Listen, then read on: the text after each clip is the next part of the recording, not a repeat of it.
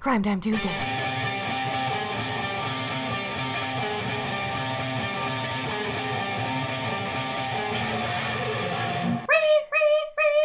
Hello, fellow true crime creeps. Welcome back. This is Tony, and Derek is here with me. Say hi, Derek. Hello.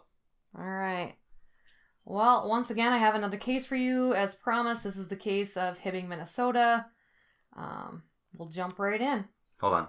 Is there any reason why you keep doing this with your voice? Because that's how I talk and I like it, and just let me do what I want to do. Since I'm the host today, you get your own show every other fucking day, so leave me alone. Thank you. okay. Okay, you good? Yep, got it. All right. Shut up and sit back. Because this is kind of an interesting one, a little longer than some of the others that I've done. Uh, as I said, this takes place in Hibbing, Minnesota, May 19th, uh, 2016. Around, um, you know, early that morning, uh, the police start getting phone calls um, of some, like, something out in this ravine. Um, uh, it's called Mountain Iron.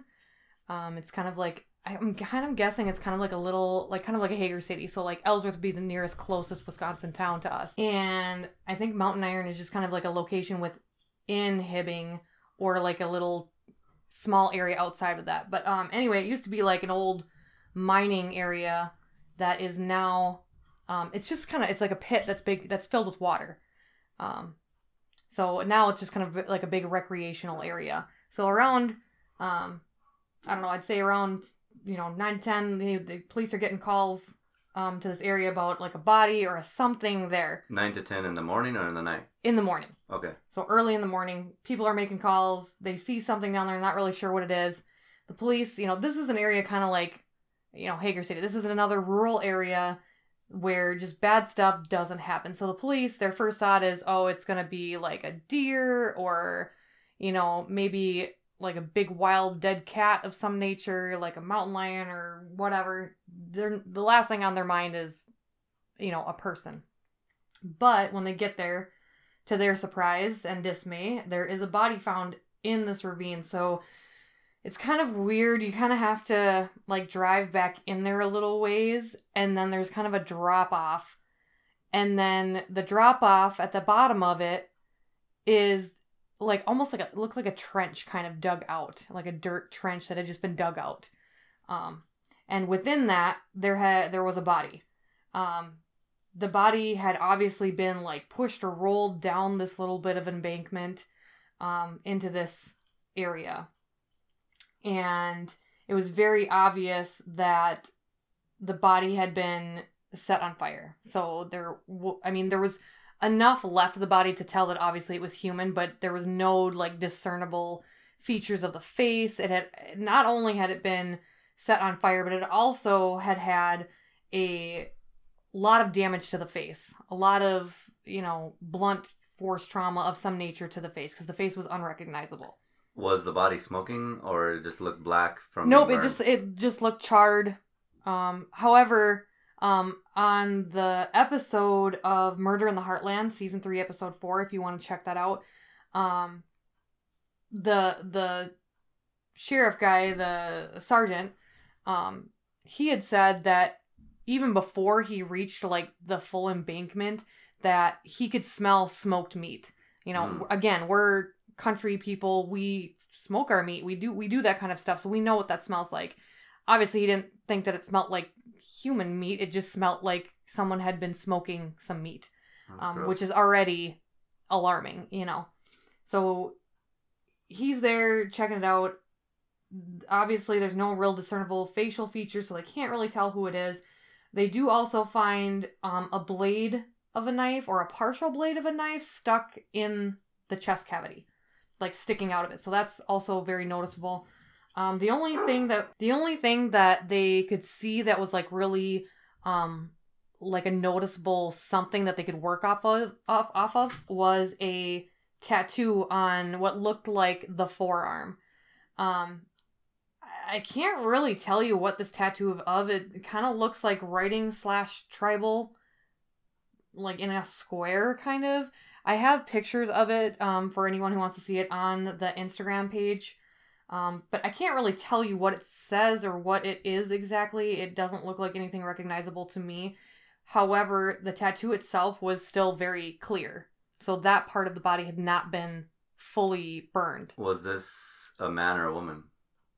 Um, there- at, at the time, I'm not really sure they knew. Um, but we'll we'll get into that obviously.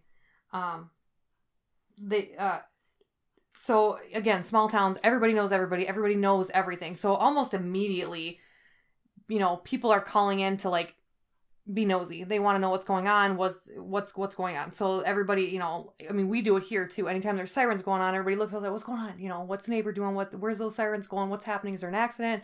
Is there a you know disorderly conduct? Is there a dispute between a husband? What what's going on? Everybody's nosy. So already like media circuits like Facebook and stuff like that, people are already talking. Like something's going on. There's tons of police down there, crime scene tape, you name it. So already like the whole town is like buzzing with stuff. And even later that day, there's already an article like put out online about um a possible body being discovered and a murderer being on the loose. So already you know, really quickly this small town is just swarming with with rumors and with uh, what's going on. So I mean that had to be really hard for the investigative team to work and whatnot. Um, Uh, one question: sure. Where is Hibbing, Minnesota, in Hibbing, relation? okay, so Hibbing, Minnesota is about an hour, almost an hour and a half northwest of Duluth.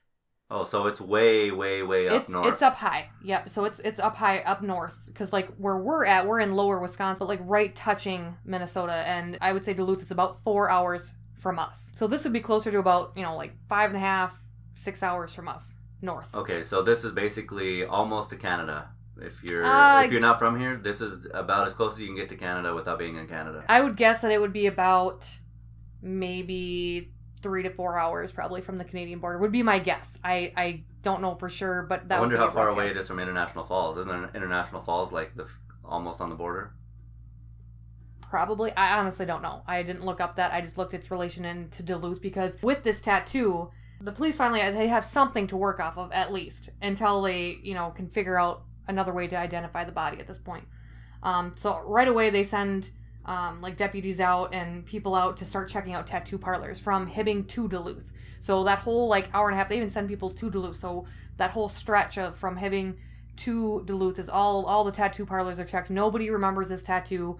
Um, so their guess is that you know this person must have gotten it gotten it done at a tattoo party, um, which I've been to a couple of those, and a couple of my tattoos are from tattoo parties. It's where people just get together. A tattoo artist will be there. A lot of times it's An up and coming. an up and coming. Yeah, we'll put it that way. You can't be too too picky about the outcome of your tattoo. Sometimes you get lucky and you get a great person.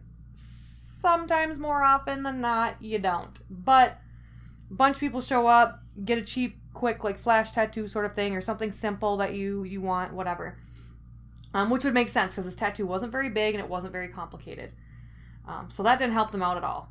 Um, eventually, they do discover that it is the body. They find out from a pinky um, fingerprint um, that it was a man who was 20 years old named Jason Greenwood. Um, Jason actually was very well known to the investigating officers. He was actually um, a family friend. So, you know, Family friend of who? a family friend to, to the all the police Well, here. the They- they were- investigative team. Right, the investigative team. So, like, basically, everyone doing this case and working this case, there's three main people that um, are working this case. They all were friends with his parents. Oh, So, it was like a huge shock to them. Let now, now they're, you know, they have to go and tell their good friends yeah. that their son is dead, who whom they have known and watched grow up. One of one of the um, investigative uh, men or whatever actually is their neighbor, so he's like watched this kid grow up. Oh wow. So you know they're just in shock. So they decide uh, together that they're gonna go and tell the tell the family. But before we get into telling the family, I just I completely forgot to bring this up at the time. But the reason they had his fingerprint on file, he had never like been arrested or anything. He was a pretty good kid, um, but he had um, been a part of like some child safe program at the county fair. So my guess is that do you remember those things like when you were in school they'd send like those pack actually I've gotten one for the kids here. It's like a packet that's like, you know, the Duff Duff Dog or McGruff Dog or whatever the hell the guy's name is Dare was. program. The thing? Dare thing. It, I, I'm guessing it's something like that. So like a, you know, be proactive, fingerprint your kids, blah blah blah. I'm guessing it's something along that line. So he wasn't a felon. No, so there, you know, the, he, they didn't have his fingerprints on file from him doing anything wrong. It was something from when he was younger that he did. So my guess is, like I said, this Dare sort of program sort of thing, or perhaps I don't know if this is a thing, but maybe he got lost at the fair and they had to like fingerprint him while waiting for parents to try to figure out who he was, whatever. Maybe something like that. I guess I don't know what the child safe program actually is, but my guess is it's one of those two things, leaning more towards the Dare thing. That makes more sense to me Yeah. um, being a part of something like that. So anyway, they're gonna go together to tell the family because they know this family very well. Um, so shortly before 7 p.m., which is about eight-ish hours after discovering Jason's body, uh, they show up at Jason's parents' home because he didn't live at home at this time. They show up at his parents' home, which is which consists of his mom, his stepdad, and his sister. When the police get there, his sister is the only one home. His parents had left. I don't know if it was like a day trip, but they were go- they were going somewhere uh, like up north. But they had ju- they had just left not too long ago. Um, so you know they call the parents back, and you know the parents aren't really thinking anything at this point. They're just like, "What's up, guys?" You know, because they know them well, and they're not really shocked that they're at their home. And then they get the news that their son Jason has been killed, and not just killed. He's not just dead. He's been brutally attacked And burned. and burned. Um, I, I don't I don't know, you know, if they went into all the details with them or not right at that moment. Uh, I'm sure it was pretty pretty shocking uh, for them. And in that episode of Murder in the Heartland, the mom is actually on there, and she apparently she had actually like called the sheriff department or not the sheriff department, but um, the one investigator, Mark Steele, the one that they're really close with, the kind of lead guy with this, and you know was trying to get the scoop earlier that day of like what's going on, like you know whatever, and then come to find out it's her actually her own son, Oh which is, ugh, I just I can't, I don't want to be in her shoes. Um, so the mom, Jessica, stepdad Michael, and the sister all get this bad news. Um, apparently, right away, Jessica, the mom, was not necessarily pointing fingers, but just at least wanted them to look at, they wanted the police to look into this option. So, Jason's biological dad, his name was Wade, wasn't super involved in his life, and he was kind of an unstellar parent. Um, so he probably wasn't around a whole lot. It sounded like he did a lot of drugs and kind of hung out with a bad crowd. Again, like Mark Steele, um, Luke Hendrickson, which is the other investigator, the one that lived next door, they all know him very well because not only are they friends with the mother and stepfather, but he's known to police in general because he's been picked up a lot for a lot of shady shit, you know. So right away, the mom's like, you know, you at least got to look into him, you know, for peace of mind, I guess, because she didn't like that Jason was hanging out. So Jason With- was with hanging Wade. out with his biological dad. At times, yes. Okay. It didn't. Again, it didn't sound like it was a, a lot, especially when he was younger. Now that he's an adult, it seems like he's making his own have- choice to like kind have of a few beers every now and then or something. something, just something. Um, so they so they are gonna go and look into that. Um, the parents also call Jason J. So if I interchange that at some points, know that I'm talking about Jason. Okay. It's spelled J A Y S E N, so that's why Oh. they, they call him Jay. Um, so if I do interchange that, yeah. Um, anyway, police need to notify Wade, um, Jason's biological father, anyway. You know, so regardless, they need to notify him of Jason's death while also questioning him too. So they show up actually at Wade's job, um, and inform him that you know his son is dead. Um, Wade doesn't really respond at all. He just kind of stares blankly and doesn't really say much. Um, I assume again that you know him not being a very present parent, you know, he probably doesn't really know how to feel. He hasn't been there probably for most of Jason's life and hasn't had much of a bond with him, which I'm sure now probably is something he regrets at this point. But he didn't really re- react much at all. Where did this guy work? Where where was his job? I don't know where he worked. It didn't say. Um, nothing that I read really said where he worked at. It kind of seemed more like I don't know if it's like a factory job or like a like a lumberyard sort of thing. It seemed like a laboring job, but like at a facility. Okay. So I, I'm not sure exactly, but I mean, a lot of these small towns, it would be safe to assume that it'd be some sort of factory work because that's what a lot of rural places have. Yeah, either farm work or or factory laboring work. in some way. Exactly. So he's informed. Um, he's questioned. He said his last interaction with Jason was actually three days prior.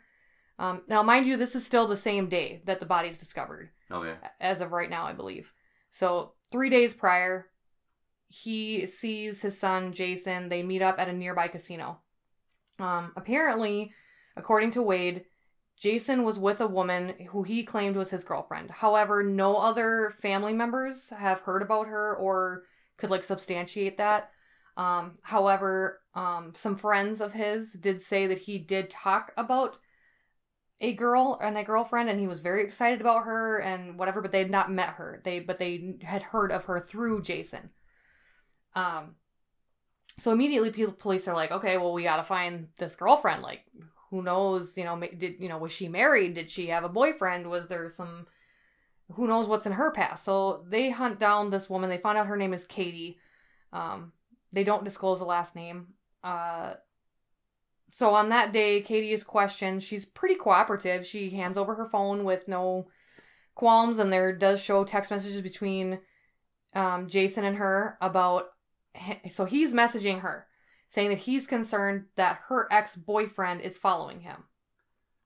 So Jason is texting this girl Katie Yep, this information. is supposedly his girlfriend. So this is turns out to be not just bullshit coming from the father. It's actually this lady Katie exists. yeah, Katie and- exists. Katie is real. Okay. So it must be a newer relationship because you know his his mother and sister and stepfather hadn't known yet, Okay. and his friends had not met her yet. So that tells me that she's probably a pretty new relationship, okay. or I don't know. I guess maybe she like lives far enough away where it's not convenient for her to be around all the time. But so yeah, so apparently the dad's like the first one to like physically see this woman. okay. Um, but yep, she's real. Um, text messages show that Jason is messaging her, expressing concern about her ex boyfriend. His name is Joe, and they immediately bring him in for questioning. Um, they ask him if they know about Jason, and he's like, "No, not really. You know, not not really. I don't know much." He's pretty calm, doesn't really give off too many vibes, but he becomes quickly um unwilling to cooperate. So, you know, they ask for his phone. Can we just see your phone? He's like, why? I there's no reason for me to give you my phone. And they're like, well, yeah, there is. You know, like we need to see that because of this message. You know, like he felt concerned you were following him, and he's like, I didn't follow him. I don't know what he's talking about. Are you sure you have the right person? hmm all that stuff. So, um, he was labeled a person of interest. Now, a person of interest is not a suspect.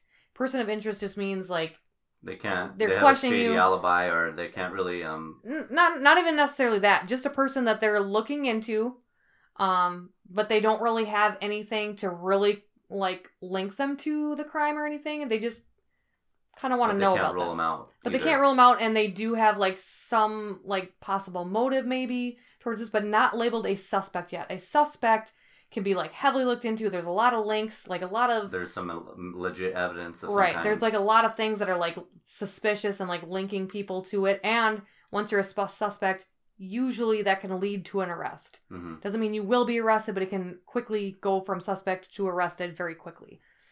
Um, so he's labeled a person of interest, though not a spe- suspect.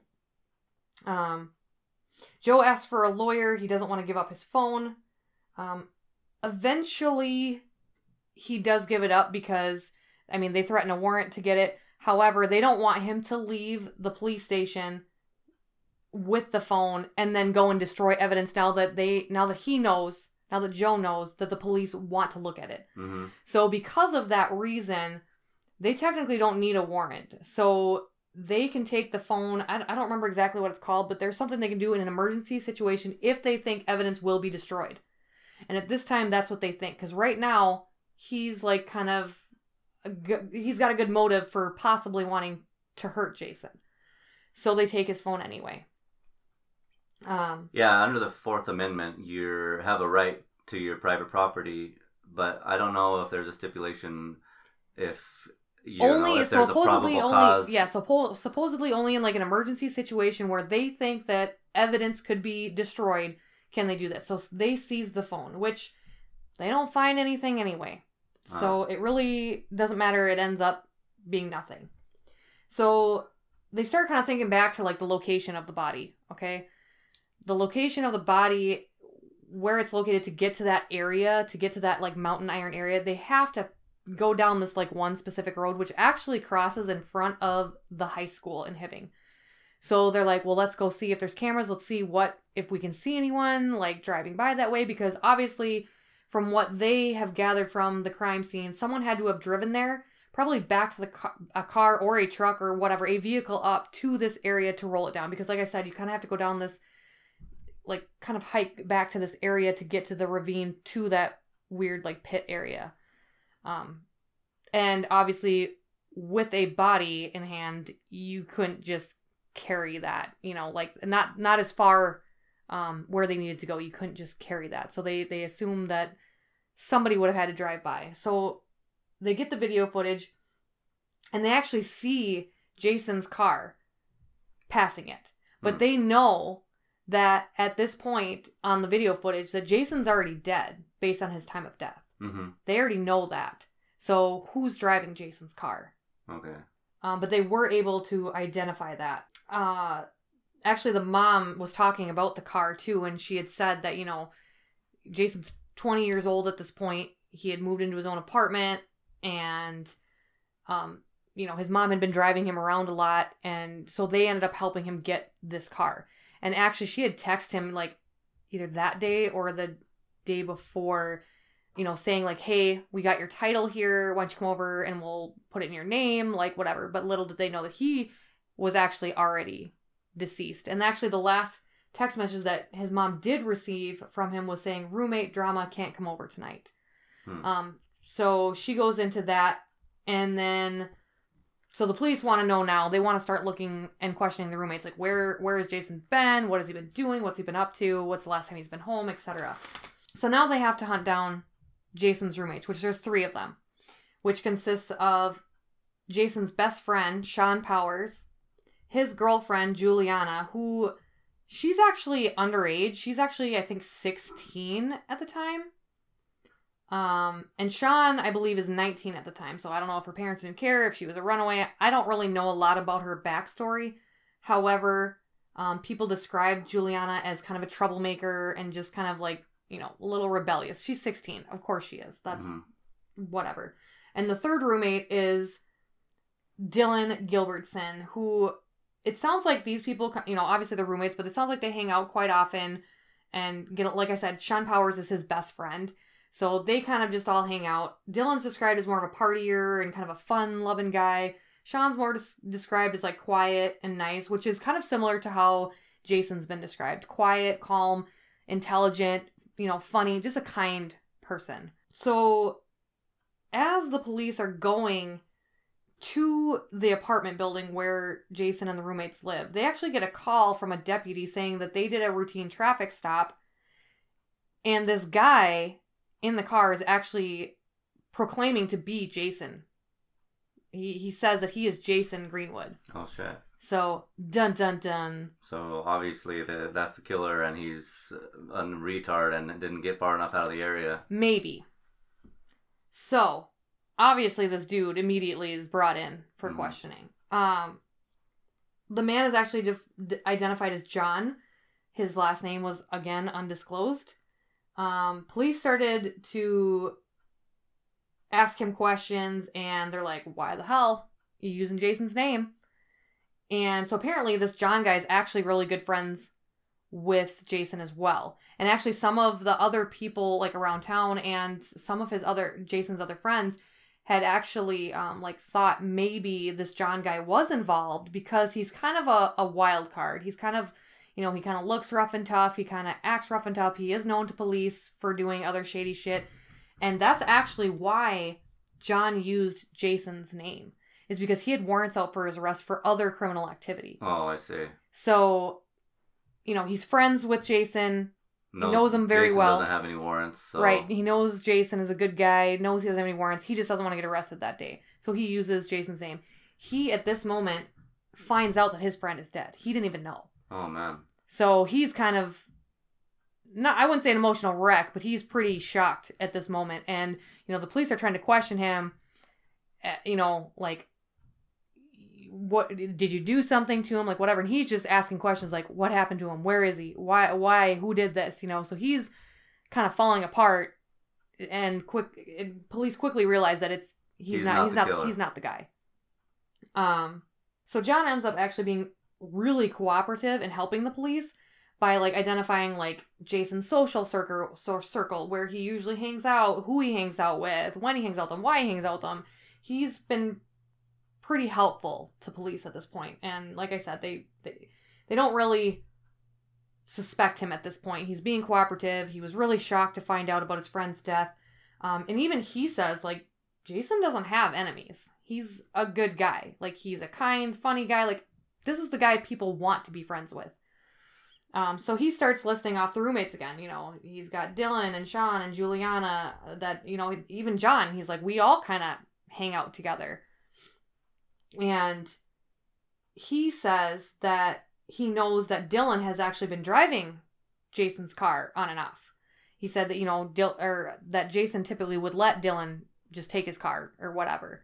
Um, but I guess right around the time of the murder, um, John hasn't seen Jason at this point, but sees Dylan with Jason's car. And apparently, Dylan tells John that I don't want my car anymore. You can have it here, and throws him the keys.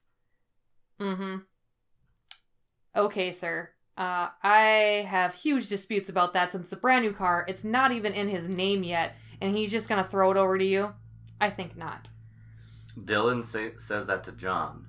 Yes, this is John's account of what happened. The last last like situation he knew, even though it didn't technically involve Jason, but what he- what he's saying happened around the time of Jason's death. Now that he knows that Jason's but that was dead. actually Jason's car. yes, Jason has a car. It sounds like Dylan does not have a car. It sounds like really nobody does. It sounds like Dylan, now that he has a car, has been the one driving everybody around or letting others borrow his car. Um, but yeah, so I don't know. That seems really unlikely to me, I guess. However, John says that Jason did typically let Dylan drive his car, so it wasn't like super weird. And John didn't really think anything of it either because he's like, okay, maybe maybe Jason really did do that because he always lets Dylan drive the car, like whatever. Um, a good friend to all of these people. Her name is Kaylee. She also is in the episodes that I watched on Murder in the Heartland. So they all went to school together. She's like, you know, she wasn't so close with John, but she's known him since like young grade school.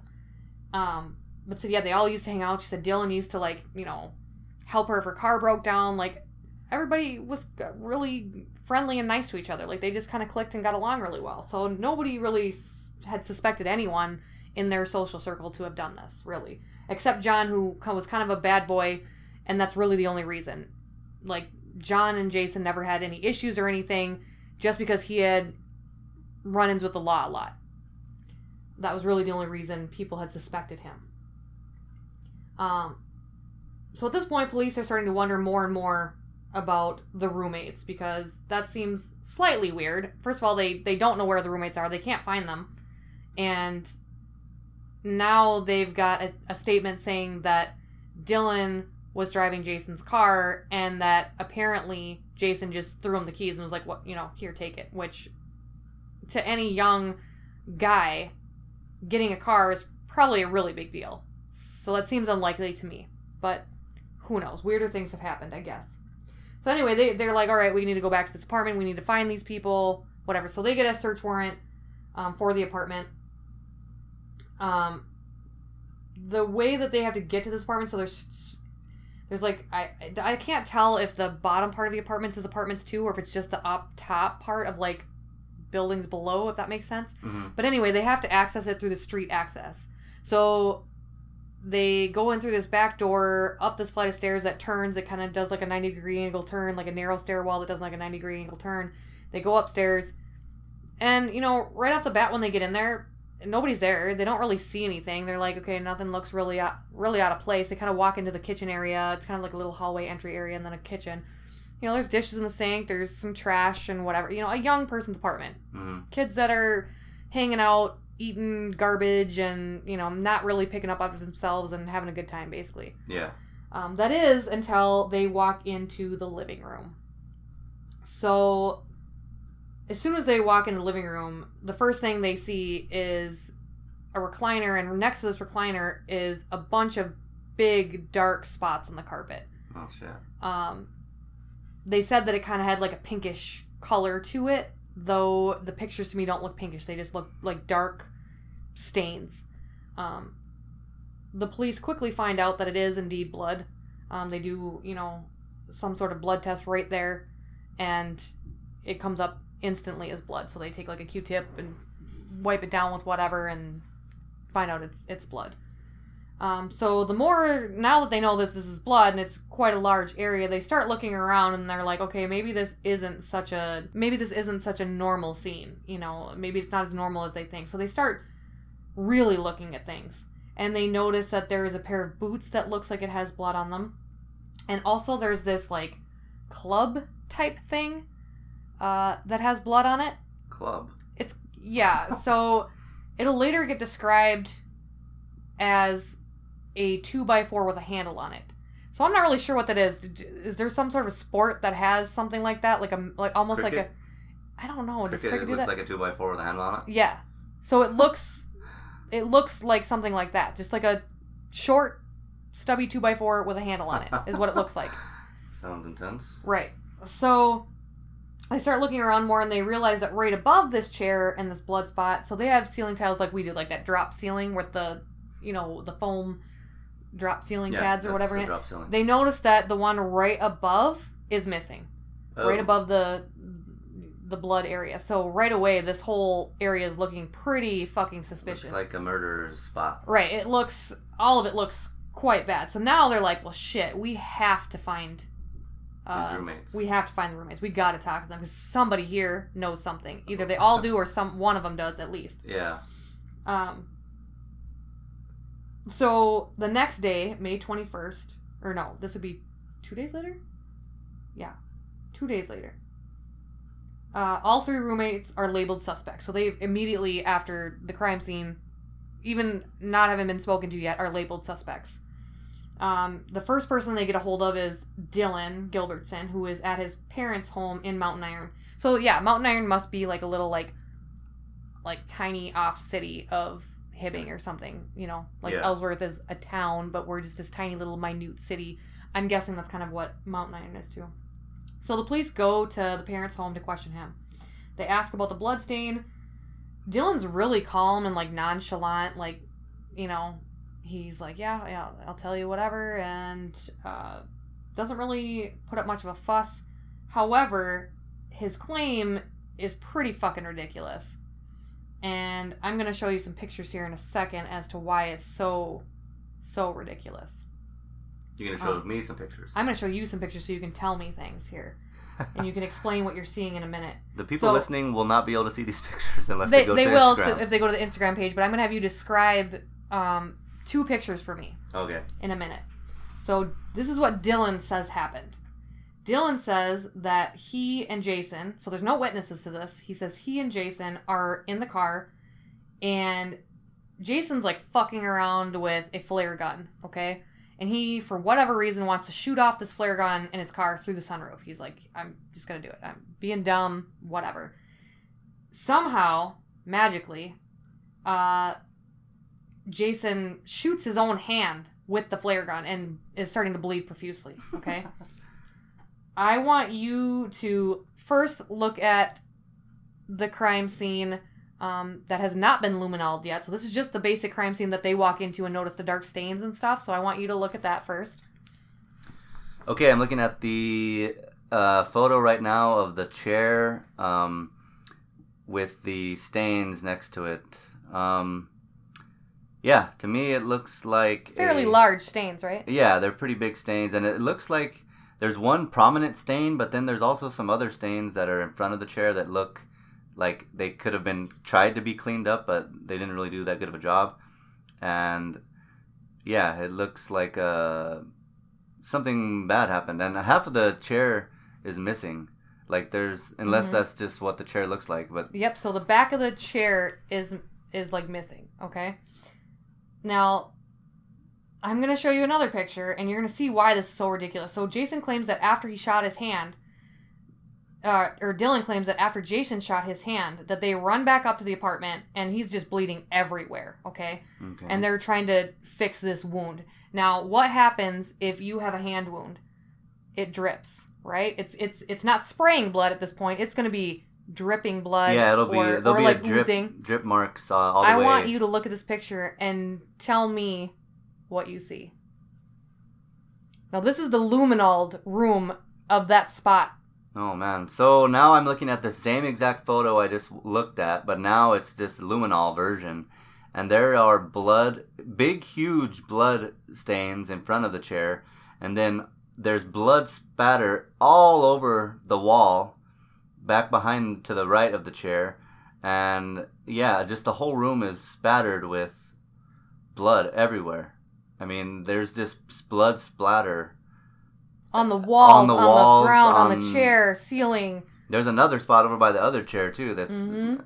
it looks like uh, some sort of scene must have happened by that chair that led to uh, blood splatter being everywhere. and not just blood splatter. It lit it lights up like a fucking Christmas tree. Like I don't know if you know what luminol is. It's a spray that they use to um, it reacts to a protein in blood that makes it glow. So they obviously sprayed down this room with luminol, and there is blood evidence everywhere. So unless Jason's inside somehow just shaking his fucking hand no, there's no way. all over. The, I don't even. I don't think so either. But to make his story fit, that's the only thing I could possibly come to connect the dots the between his thing story that would fit with that story is if he cut his hand off and it's and just- spraying or something. just yeah. used his hand to spray all over the room. That's that's the only way that that would make sense. Right. So, okay, Dylan.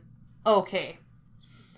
So right there, they already have enough to arrest Dylan. Um, they've taken evidence. You know, obviously, like they had the boots, they had the club, they have the whole room. Um, so now they're looking for the other roommates because they need to know were they involved? If they were, what was their involvement? Um, so now I need to find them. Um, they are found relatively quickly afterwards. Uh, so Juliana and Sean, like I said before, they're dating, um, and they're found. They're brought in for questioning, but they're questioned in separate rooms, so you know they can't compare stories or anything like that. They want to know who was there, who wasn't, who helped, who didn't, if anything. Um, so right off the bat, Juliana is like, "Oh, I have a bad memory. I don't know what happened. Like, oh my god." She's really resistant. So her mom's in the room because she's underage. Remember, she's 16, so she's so got they her. actually got the mom in yeah, the her, room. her mom is present at this time okay, that's when she's being questioned. Um, they don't really get into a lot of questioning before she says, "Am I a suspect?" And they're like, "Yeah, you are." And it's like, "Oh my god, I want a lawyer." I, like that's it. I, I want a lawyer. I'm out of here. So she up like shoves her shit away from the table, gets up without her fucking mom, and tries to leave the room. So she right there is trying to shut shit down, you know. Uh, but she's a suspect, and they already know they have enough to to arrest her. They just wanted to get her story. Is there any reason to believe she had that accent? that No, I just do that because I think she's a fucking cunt, and I'm just mocking her because I can. Sorry. Uh, so police went and got her and placed her under arrest right there.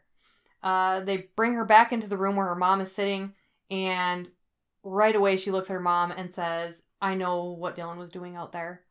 So obviously she was home you Yeah. know, at this time.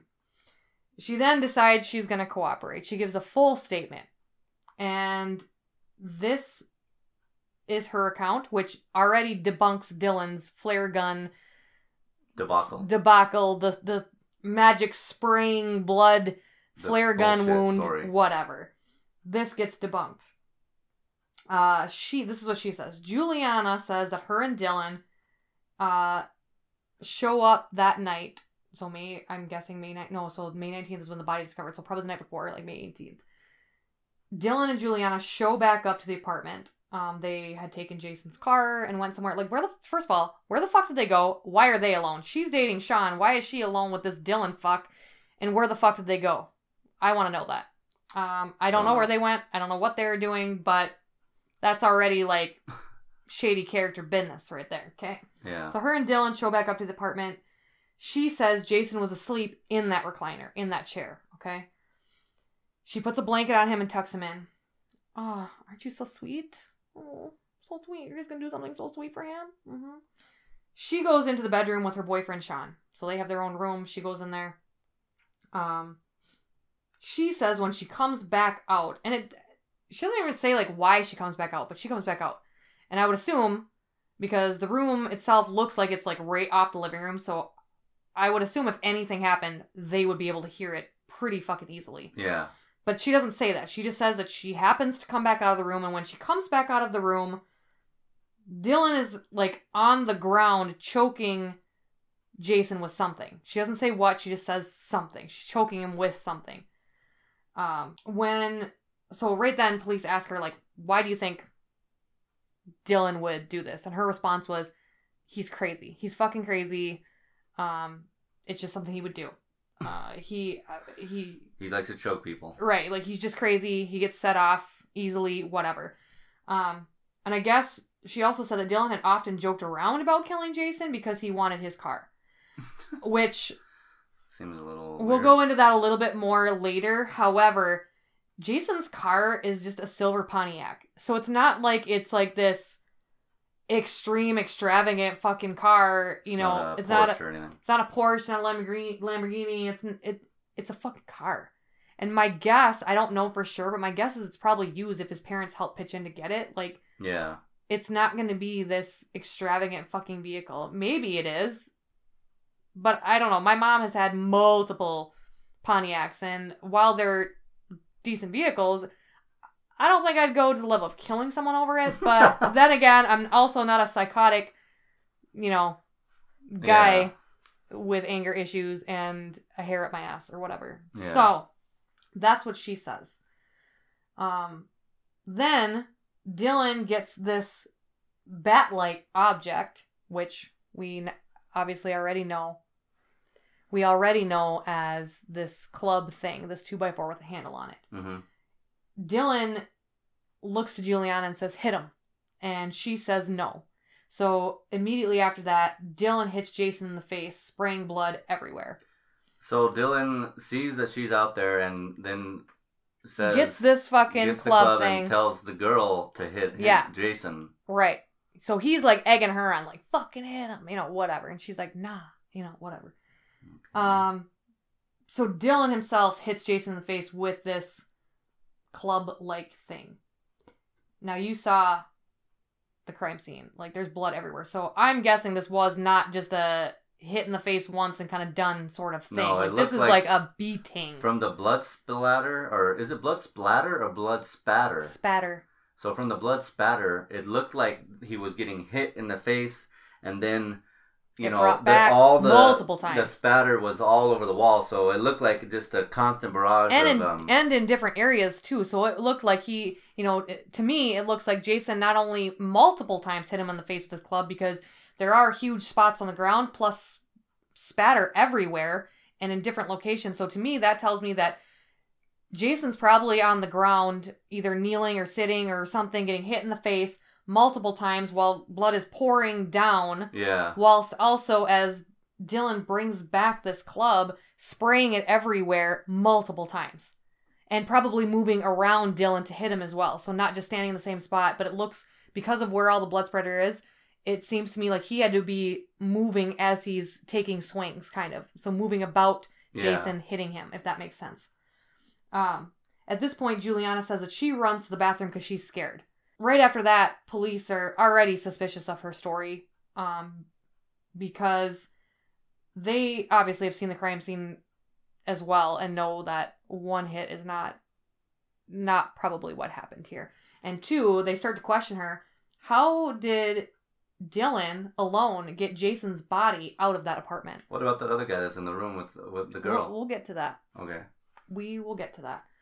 Uh, so police are already suspect, you know, suspicious of her story because she's right there pinning all the blame on Jason, like she had, or on Dylan. Sorry, yes, on Dylan, and basically like, no, I didn't have nothing to do with it. And they're like, okay, well, how did he get Jason's body out of the apartment? Because remember, I told you that the stairwell is very narrow, steep, and it takes a ninety degree turn. You know, Yeah. so, J, uh, excuse me, Dylan isn't going to be able to carry this badly beaten, bloody body out of the apartment himself, all de- literal dead weight, without there being blood or drag marks or something. Yeah. There are no drag marks. There's nothing. And so Juliana immediately is like, I would assume that he had to drag him out. So already they know that her story is bullshit. And actually, to this day, they have never gotten the true story. Though they know involvement um, happened on their end. Um, now Sean's being questioned in the other room. Um, Which is the boyfriend of. which is not only the boyfriend of Juliana, underage, 16 year old, little rebellious Juliana who talks like this. mhm. I don't know if she talks like that, but that's because I think she's a bitch and a cunt. That's how I'm portraying her. And he's also Jason's best friend. Okay? Like, it'd be like Cassie, Amber, Ellie, or Amanda to me. Like, Mhm. best friend. So his parents know him, have known him, whatever. This is what he says. He says that earlier in the day, that's why he wasn't with um, Dylan and Juliana earlier. He said that he had a panic attack and just went to bed and slept through the whole thing. Yeah, right. Mm-hmm. What's up with all these people with their panic attacks? I mean, come on. You can't just blame everything on a panic attack. Right. But you can't tell me that through this beating there was no yelling, no shouting, no screaming, no help, no nothing from Jason or Dylan screaming at Jason. yeah. you know and like i said there's like a room like off of the living room where their bedroom was you can't and none of it makes sense none of it adds up Unless they were all wasted. You know, because if you're really wasted and you had already blacked out, uh, you know, I could see. i mean i guess I but mean, so that is one thing so according to grand forks herald um this is kind of like an online newspaper dylan does say that meth contributed to Oh, this situation okay. However, I have not found out from anywhere else that, you know, I don't know if there was like a toxicology thing done on him, if he was tested for drugs or anything. I haven't heard that. But anyway, he, Sean says that he had a panic attack, slept through the whole thing. I don't fucking believe that. Sean's arrested, rightfully so. Um, there was another um, kind of story brought out in this that Dylan did something with like forging titles for cars and they did find like a lot of random titles for cars in the apartment not in his name or whatever. Hmm so they think that maybe he really did want jason's car but maybe not for himself but to like sell illegally or something for money. There's like a chop shop situation something. going on. something was happening. They they they don't even now know what exactly but that was a rumor. And with the evidence of finding the other titles in the apartment they are thinking that that might be the motive and most likely it is however dumb and stupid and petty that is whatever Although when you're all spun out on meth, all this seems like a great, like all this whole thing seems like a p- perfectly plausible uh, plan. right People that are all fucked up on meth, they have no clue what the hell is going on, and they're in a completely different reality. You know, Yeah. so all this could make sense to them in that state. right i mean supposedly yes. But as far as i know sean and juliana weren't on drugs or or maybe that's what happened. Maybe dylan and juliana went to go do drugs and sean didn't because it didn't sound like sean had taken part in any of this. Didn't sound like jason really did drugs or anything. I would assume his best friend wouldn't but who knows you know if his girlfriend did or maybe who knows. Like i said it was shady that juliana and dylan were alone together in the first place. Like just the age and the time and just all of this combined seems strange for them to be hanging out alone anyway. Yeah. Um, but anyhow, it's later revealed that Sean did help move the body. I don't know if it was ever for sure brought out that Juliana helped, but they already know that she lied. They already know somehow she was involved and, and lied about her story. So all three are arrested. Uh, so let's see here. November 21st, 2016, Sean gets 41 months in prison for aiding an offender after the fact. Juli- 41 months? 41 months. So I don't know what that equals out to. Almost four Oh, years. yeah, close, something like that. Uh, Juliana, she was underage, which is I'm assuming why they've never disclosed her last name. She gets probation until her 21st birthday. Um, Pretty fucking lucky there. right. So actually, wouldn't that be this year? Would that be this Uh, year? so 16, it's 17, 16, 18, 19. 20. So this last year. So yeah. Yeah. So right around now, end of to 2020 into 2021, she'll be off probation now for this already, which I Just gonna have to move to a different place, man. Shit. Right, like fuck you, but whatever. Anyway, Dylan. Um, so in the Cinemaholic online thing, online uh, article that I read, says that Dylan, in December of 2016, got 35 years in pr- prison. He will be eligible for restricted release after 23 years, which is September 2039. Shit. Um, so at least I guess he got a long sentence, which I, I guess is some sort of justice for the family. What was he charged with? First degree. First degree murder? Yep. I don't believe. I think they were trying to go for first degree premeditated murder, but I think they decided not to do that for some reason. I don't know. Maybe because they could lose the case if they tried to push for premeditated. Yeah. Though to me, it does sound like there was possibly some, especially with the finding of the titles and people hearing him joke about killing him and joking about killing him for his car, etc., etc. So I do think there was um, premeditation involved. However, I think on the safe side for the district attorney and stuff, I think it was safer for them to just try to push Yeah. this push this without that. Yeah, first degree murder, even, you know, is, carries a long enough sen- sentence anyway that Right. it wouldn't be that much different Right. with premeditation. Exactly. So I guess there's some justice involved. I don't think that I don't know. Personally, I don't think it's enough for the other two that were involved because that was his fucking best friend, man. Like probably like a long time from the sounds of it like a long time best friend and the betrayal to not only the family but to his friend not even trying to help step in but then after the fact helping this fucking monster dispose of your best friend's body.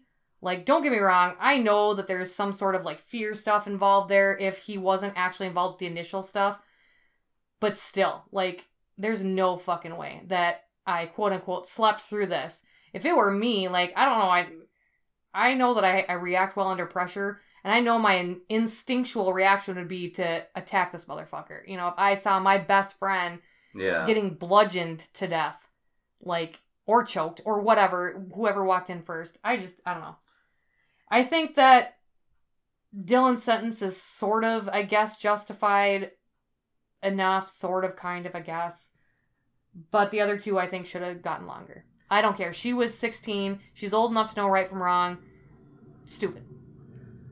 Um, did it come out in the case? Because didn't you say that he was found with a knife in his chest and, and burned? Yeah, that's why they know that nobody has told the full truth. Remember, I said that So they didn't come out in trial how he got burned or how the knife ended They up? know that he had been had gasoline poured on him. Again, to me, that sounds like premeditated murder. It wasn't just like a I'm pissed at you, I killed you because at that point after the killing, someone has to find gasoline. They live in an apartment. They're not going to just have cans of gasoline sitting around, you know what I mean? Like they're just not. Yeah. So somebody had to get a gas can, get gasoline from somewhere. At that point, in my brain, that's some level of premeditation, knowing right from wrong, etc. You had time to calm down. would have had to happen prior. I know that. murder. But like I said, already we have the stuff before the case that to me proves premeditation. But I still think there's some premeditation involved as far as like Sean and Juliana go. They had to help move the body. They had to help get this gasoline. To me, that's premeditation for their involvement, not just Dylan's. But it's still telling me that they knew right from wrong. They had time to calm down after this murder because they had to find all this stuff, you know? And then they had the audacity to take Jason's fucking car and transport his body in it, you know? And like I said, the full story has never come out yet. They just know everybody's lying because there's ob- obviously other evidence supporting this, like the knife, like the gas. Like Could they prove that it was Dylan that did it based on the little uh, cricket bat or the two by four? Did, did they say that that's why they picked Dylan as the for sure number one suspect? so eventually Dylan does kind of shed some light on the situation and, you know, talks about talks about a little bit. However, there obviously are two witnesses claiming him doing it and he's the one who was seen and driving Jason's car and lying about Jason giving him his car, etc. Um, But that's all circumstantial evidence. That They don't have his fingerprints on the you know, I'm sure they do. I'm sure they do. I guess I didn't read that in any of my things. I mean, they have to have be They- they- yeah, they- 45 years. Right. I'm guessing they have some sort of other physical evidence supporting that. Um, most likely, yeah. Oh, it was. I think one of the things was was the boots. They belong to Dylan. Oh, So um, there's that. So obviously, pro- close proximity needs to happen for there to be blood spatter on there. So that was one of the things as well. Um, but yeah, so like, as far as those three go, the truth has never been fully told, and the true motive coming from their mouths has not ever been told either. You know, it's the motive is speculation about the car and the title and whatever. Um, some people said that you know Dylan just didn't like Jason, which from all accounts doesn't really sound like that was true, just because they did all hang out together all the time, and whatever. Maybe he secretly didn't like him for some reason, but to me it sounds like this guy was shady, possibly doing drugs, and to make money he was doing stuff with titles and cars and whatever. He was doing forge forgery shit, fraud shit, whatever. to me, it, this real story could just be that they're high on meth or drunk out of their minds, and who knows what happens, especially when you're 20 years old, getting all high and drunk. Hmm I mean, I've been in so many crazy situations. Uh, luckily, none like that, but I could see how you're all of a sudden you're high as hell, and next thing you know, Get into an argument or there something. And... it all turns south, and then all you know, most likely all three of them were involved re- in reality. See, I personally don't think so. My thought on it is that Sean probably was home sleeping at that time. Jason was probably at home sleeping at that time. Juliana and Dylan went out probably to either find drugs, get drugs, do drugs, whatever, in Jason's car. They come back. My guess is that Dylan, either by accident or on purpose, wakes Jason up and is probably like being dumb and high and is like, hey man, I want your fucking car. And he's like, okay, we're not going over this again. Like, I already told you, no, you can't have my car. And then he gets pissed and is like, well, fuck you, blah, blah, blah, whatever.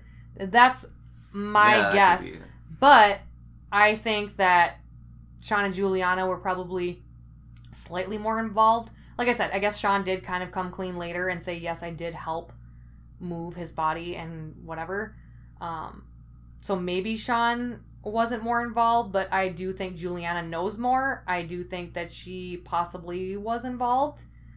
Um, you know, maybe instead when she quote unquote walked out, which I don't think she probably ever really went into the room at all, because then you'd assume that she would have woken Sean up when she went in there and Yeah. have been awake for it. So to me, I don't think she ever went into that room. I think she's the reason he had a, a knife in his chest. Personally, this is just my personal opinion because so Dylan's there, you know, hitting him or going to hit him, and he yells to her, "Hit him!" and she quote unquote says no. I think at that point, if she's in a high stupor too, she gets a knife and stabs him instead, while Jason is beating him. Because if there was only partial blade found in his chest when you're hitting someone, it would be easy to either knock it in further, bust that knife because there only partial Yeah. you know was found or whatever. So to me that that's that's my theory on it. Obviously no one will ever know because we were not there, we did not kill him. But that is my theory. It's pretty intense, man. It was intense. especially intense for that area because Right, because it would be it'd be like it happening here. yeah, that You know type of stuff never happens. Right. It'd be like going down to the quarry down there and, you know, up sea up there and finding you know, a body yeah, you know, and it happens to be someone we know very well or whatever, like because everybody around here knows everybody, just like that. I mean, we're the same way. We're the same nosy, like, oh, what do you know? Oh, yeah, is there sirens? Oh, what's happening? Yeah, oh, is someone getting arrested again? yeah, and everyone would know who that all these people are, and uh, you know, Right. And even if we didn't know them personally, I guarantee you, the neighbor on either side of us is gonna know them, and then we'll know the full story within ten minutes of whatever happening. You know, yeah, that's just how it is around especially something like that. Right.